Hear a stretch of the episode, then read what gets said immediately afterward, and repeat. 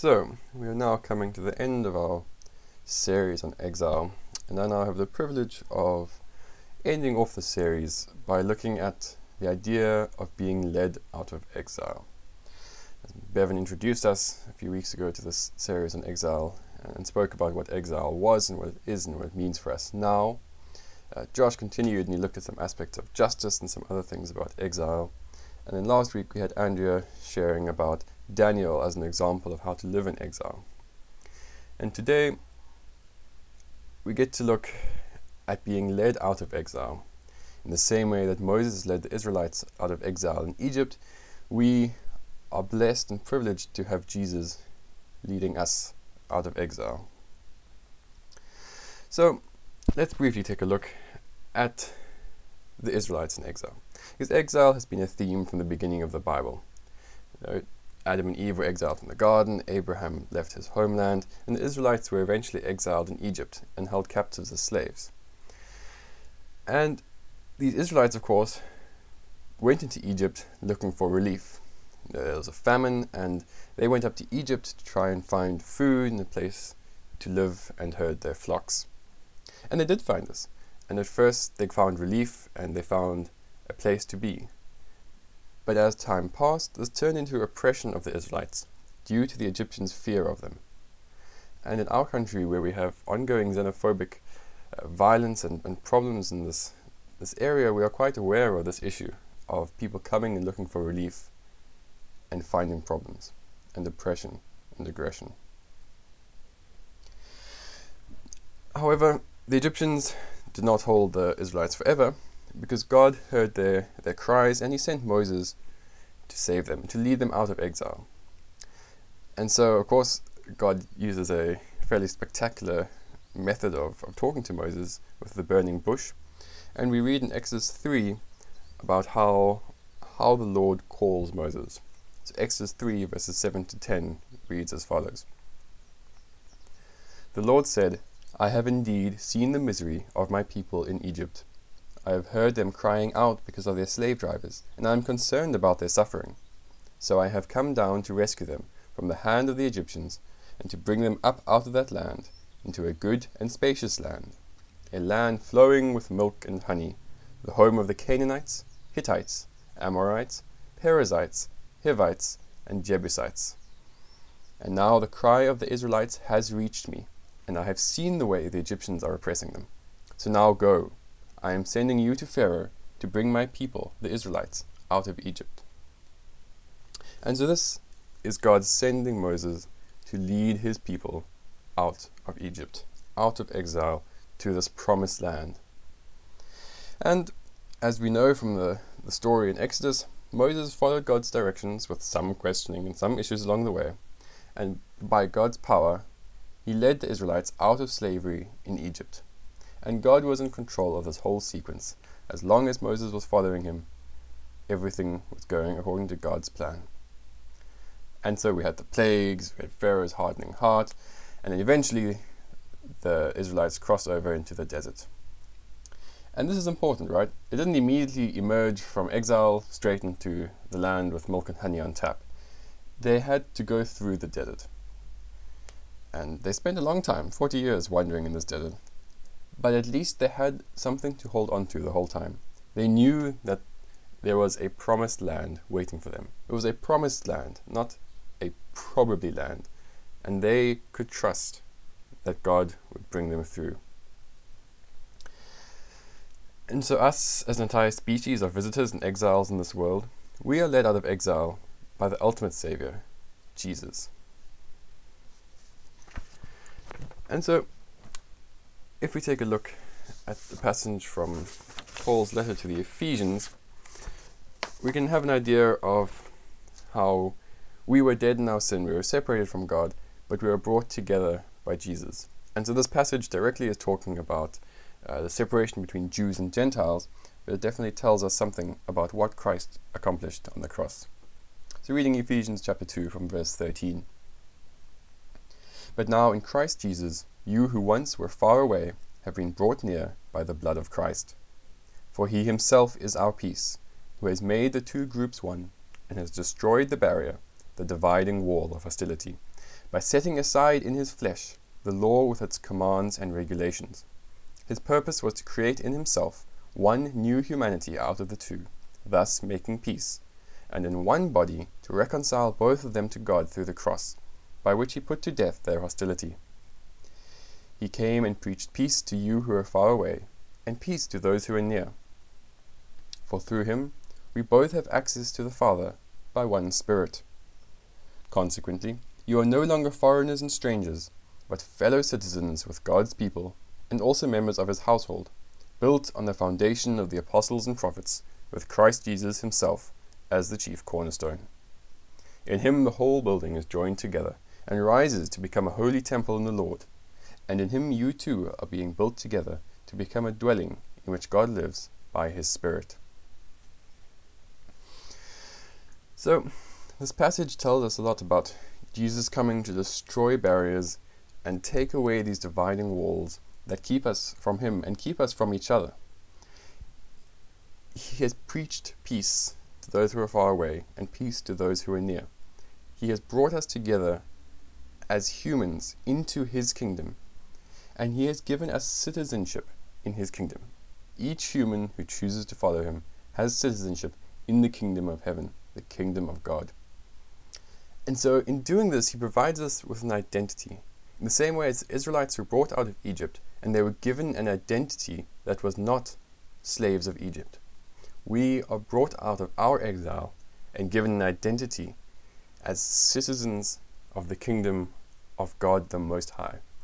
We are given a new place in this world, we're given a new belonging, and we know that we are protected by the highest power imaginable.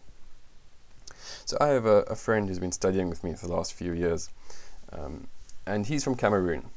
So he was meant to start the same time as me four years ago, but because of bureaucracy and the issues in trying to get a visa, he only started five months later. And so this gives us an idea of bureaucracy in Cameroon. And last year, he, he realized end of this year his port, his passport is expiring, and so he thought, okay, let's be organized. September last year, he started the process of applying for a new passport. And so he applied, he goes to the embassy, phone calls, phone calls, goes to the embassy. Um, he does all the processing. He sends a family member to the, home office in Cameroon to try and follow up. And eventually, in January this year, he gets told everything's been processed, but now there's no paper to print the passport. Okay. Well, we wait another month, sends another family member to ask, yeah, what's what's happening? Still no paper. Still no paper. Eventually, in July this year, yeah, he gets told, okay, your passport is now printed. But obviously, it's July, everyone's in lockdown, and there's no way of getting the passport here. And so he's still waiting. We're still trying to figure out a way of getting that passport here. And so he's gone through all kinds of twists and turns and so much effort to get this passport. And why is it worth it? Why is it worth all this stress and effort? Because that passport is his identifying document. That passport gives him an identity, it gives him a place to belong. He's no longer just a human alone in a foreign place, but he has an identity as a citizen of Cameroon. And that gives him rights, it gives him protection, it gives him just so much more security in knowing that he belongs to this country. He belongs to this people, and he is not alone and separated. And in the same way, we as Christians now receive, in a sense, a passport in the kingdom of heaven. So even though we are not currently in heaven, you know, in front of God, in front of his throne, we are here as citizens of his kingdom, just in a different place. We are visiting earth. And so we now have the security of knowing that we are protected by our government, which is God. We're not even you know, only protected by our earthly government, but we are protected by the highest power imaginable. And that is something amazing. And as part of the citizenship, we also have a very important responsibility to treat other people as fellow citizens. Just being a citizen means much less when other people don't treat you as a citizen. And for the majority of South Africans, apartheid was a time of terrible exile. And we, as citizens of Kingdom and citizens of South Africa, need to be active in bringing about God's kingdom in our country. And that means taking active steps to bring justice and restitution where it is needed. And that is an important role that we have to play as fellow citizens of God's kingdom. And above and beyond citizenship, we are given a new purpose on this earth. Instead of just wondering and not knowing what we're doing, we have been granted a particular role in God's service. And of course, it looks different for each of us, but we know that we belong to God and that He has work for us to do. And so, even if we feel like we are just wandering in the desert, not achieving anything, we have the certainty of knowing that we are God's children. And even if it seems we aren't getting anything done, we know that we can trust God and serve Him. Instead of suffering alone, we can be like Daniel, steadfast in prayer and serving the people around him. Remember Andrew's sermon from the previous week. We know that God is with us, and He is our protector, desiring relationship with us. So we are now ambassadors for Christ, like Paul, as he writes in 2 Corinthians chapter 5. And we have a calling to share the blessings of the kingdom with others, and to call them to join us in freedom. So now we've been promoted. Instead of, you know, at first we were, we were nobody. We were just here on earth stuck in sin. And then we were given citizenship. We were given this passport into God's kingdom. And now we've been promoted to ambassadors. So this is a you know a rapid progression where we actually now have gone from stuck and hopeless to being active, responsible, engaged members with this amazing kingdom of God. And so now our time in this world is not wasted. We aren't hopeless. We can bring glory to God and we can reach other people who are lost without hope. We've been given a purpose in our citizenship. We've been given a purpose to serve our God. But wait, there's more. Because God doesn't only give us something to occupy ourselves while we're here on earth, He gives us far, far more than that. And that is something truly amazing. So if we turn to a well known passage in John 14, verses 1 to 7, we can read this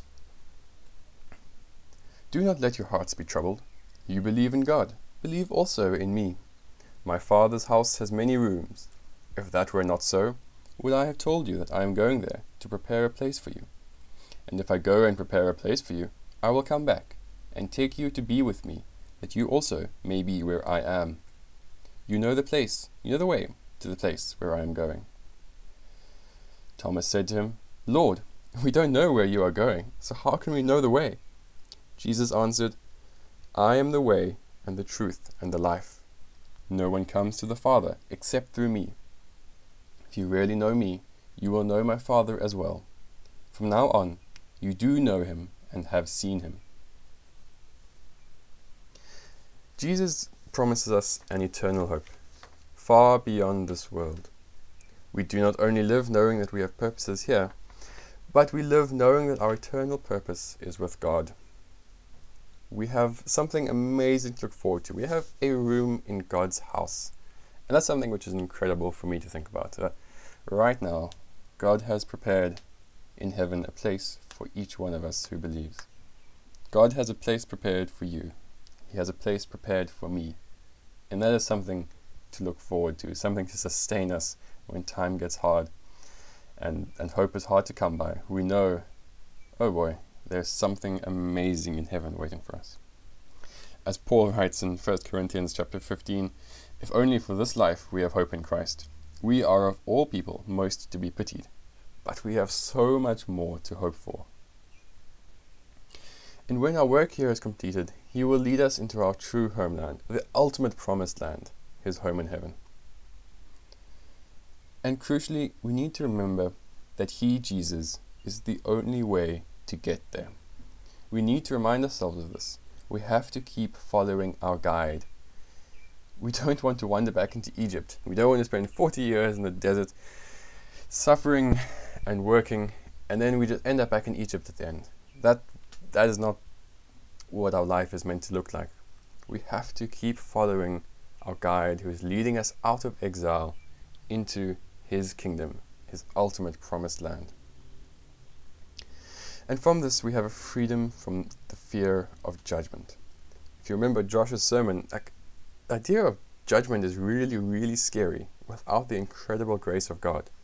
If we think about being judged for all the actions we've made, everything we've done, everything we've said, it's terrifying. None of us would come through clean. But we know that in God we are saved by Christ's incredible sacrifice. We've been given grace to live freely. And this is such a motivation to continue serving God, to continue in our purpose on this earth, knowing the hope that is to come, because God is our hope and our salvation. So let me close by reading a passage from 1 Peter chapter 1. Praise be to the God and Father of our Lord Jesus Christ. In his great mercy, he has given us new birth into a living hope through the resurrection of Jesus Christ from the dead, and into an inheritance that can never perish, spoil, or fade. This inheritance is kept in heaven for you, who through faith are shielded by God's power until the coming of the salvation that is ready to be revealed in the last time. In all this you greatly rejoice, though now for a little while you may have had to suffer grief in all kinds of trials. These have come so that the proven genuineness of your faith, of greater worth than gold, which perishes even though refined by fire, may result in praise, glory, and honor when Jesus Christ is revealed. Though you have not seen him, you love him, and even though you do not see him now, you believe in him and are filled with an inexpressible and glorious joy, for you are receiving the end result of your faith, the salvation of your souls. So let us hold fast to this hope, to the knowledge that we are citizens of God's kingdom. We are ambassadors for Christ, with a set purpose which God has given us on this earth. And also, we have an amazing inheritance to look forward to in heaven.